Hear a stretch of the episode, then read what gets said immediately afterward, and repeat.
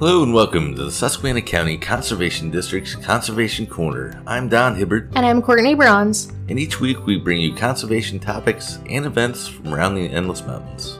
Well, over the past year we've covered several different topics, and today we wanted to go back and we wanted to revisit some of those topics that left us wondering what exactly happened in certain situations. Uh, the first one we want to get to, if you remember last year, right during the middle of the pandemic, we got some service bulletins, some announcements, some news came across the wire about mystery seeds. So let's focus on what exactly happened with those mystery seeds. So apparently last summer, people were receiving shipments of just random seeds in their mailboxes. Stuff they never ordered just kind of showed up. Yeah, I think um, even my aunt got some. She had mentioned to me and wondered exactly what the deal was. So I guess the USDA um, found out that there was no intentional harm associated with thousands of unsolicited mystery seeds. So after conducting an investigation, the agency recently announced that there was no evidence that senders were trying to damage or disrupt American agriculture with the shipments. The USDA actually believes that the packages were part of an internet brushing scam. I had never heard of brushing before this. Yeah, me either. I guess basically a brushing scam occurs when retailers ship cheap items in mass amounts to people who never ordered them. And the companies can then use all that shipping information to post online reviews to increase their online rating. So, the more transactions a company completes, basically the higher their rating, and the more likely their items will appear at the top of the search results on e commerce websites. Interesting way of doing it, I guess. Yes. So these mystery seeds started popping up in mailboxes across the US last summer. They were also sent to people in Canada, New Zealand, and Europe. And I guess the USDA determined that the shipments came from China and various Central Asian countries. Uh, as you might suspect, uh, a lot of people thought, including the USDA, that uh, these seeds would turn into invasive species. Uh, and if you remember, invasive species kind of harm the environment, they take over uh, the native species uh, and basically ruin ecosystems in general. Uh, in response, state and federal agriculture departments ask anyone who receives the packages not to plant them. But as you might expect, someone did plant them. Uh, his name was Doyle Crenshaw. He was out of Arkansas, and he either missed the memo or he just wanted to try it. Uh, but anyway, he did plant them. So last July, uh, Doyle revealed that while the plant, which has yet to be identified, uh, did grow and uh, produced white fruit and orange flowers. Now, he didn't know exactly what kind it was, and it still has yet to be determined.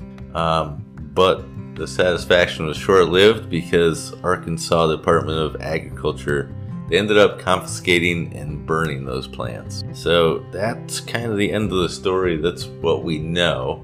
Um, I think there's still some things that need to be determined about the species of plants that were sent. I'm sure there's an ongoing story. The next one we want to talk about is the cicada invasion. So, if you remember, about two months ago, we talked about the 17 year cicadas that were going to be coming during the month of June. Well, brood Broodex came and went, and only their offspring were left behind. So, after each female laid roughly 500 eggs, the little cicadas hatched and dropped to the ground, and they buried themselves again for 17 years. During the emergence this year, um, several news outlets were carrying a variety of interesting reports about the cicadas. There was actually a story out of Georgia. People were calling the local 911 center to report alarms going off, but it was just the high pitched sound the cicadas make, which is up to 100 decibels. Yeah, I didn't realize it was that high of a pitch. I mean, I know we have some cicadas around here. I don't think I've ever heard them that loud. I don't think I've ever even heard one. I think it's past 85 decibels that you start um, risking hearing loss. Oh, so, wow. yeah, Another story out of Ohio. Um, it was reported that a man crashed his car after being hit in the face by a cicada. Kind of curious how that happened. Maybe he had the windows down and it flew in, or not sure. And as it turns out, even President Biden's plane was delayed due to cicadas making him a bit late to the G7 summit that was held last month. So they're gone for now. You can look for the next brood X to arrive in the Northeast in 2038. All right, and then we want to talk about the mystery bird illness that's going on right now. Uh, last week we actually covered this story, and um, just want to bring you some updates. Remember, we're here to bring you news more or less about nature, about the environment. Uh, not necessarily that we're experts per se.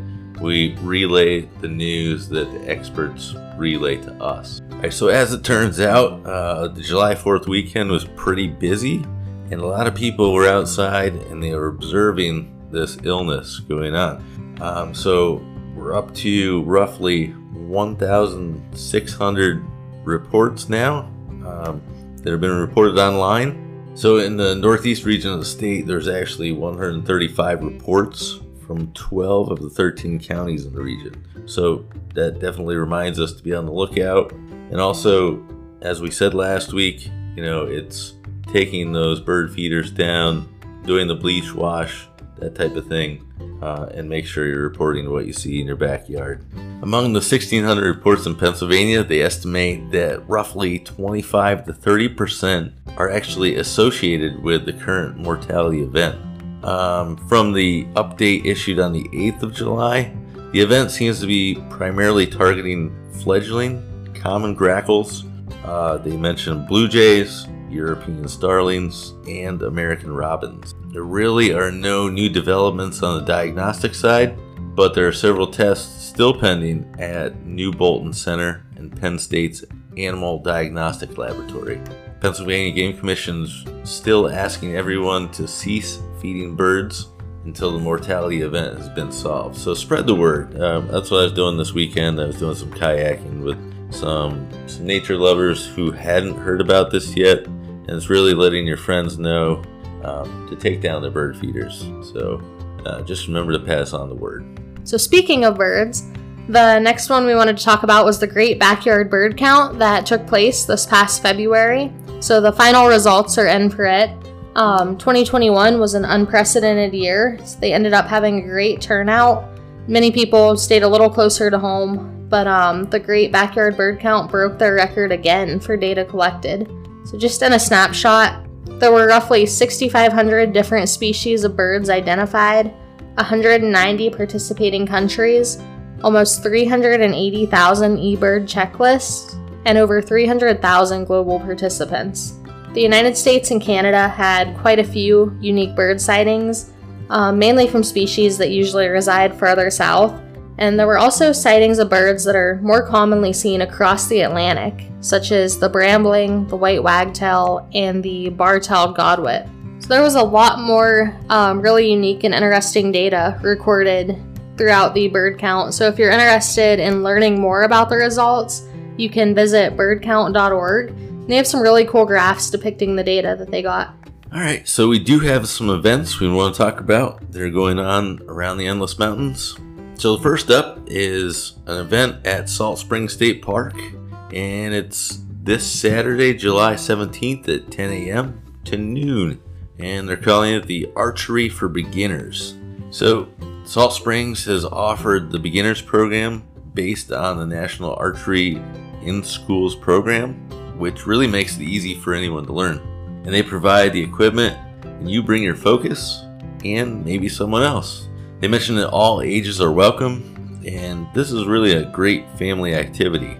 It's taught by Diane Hollyworth, and she's a NASP certified instructor.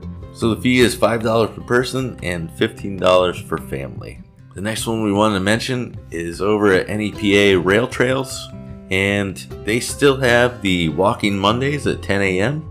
Uh, the dates here are the 19th and the 26th of this month.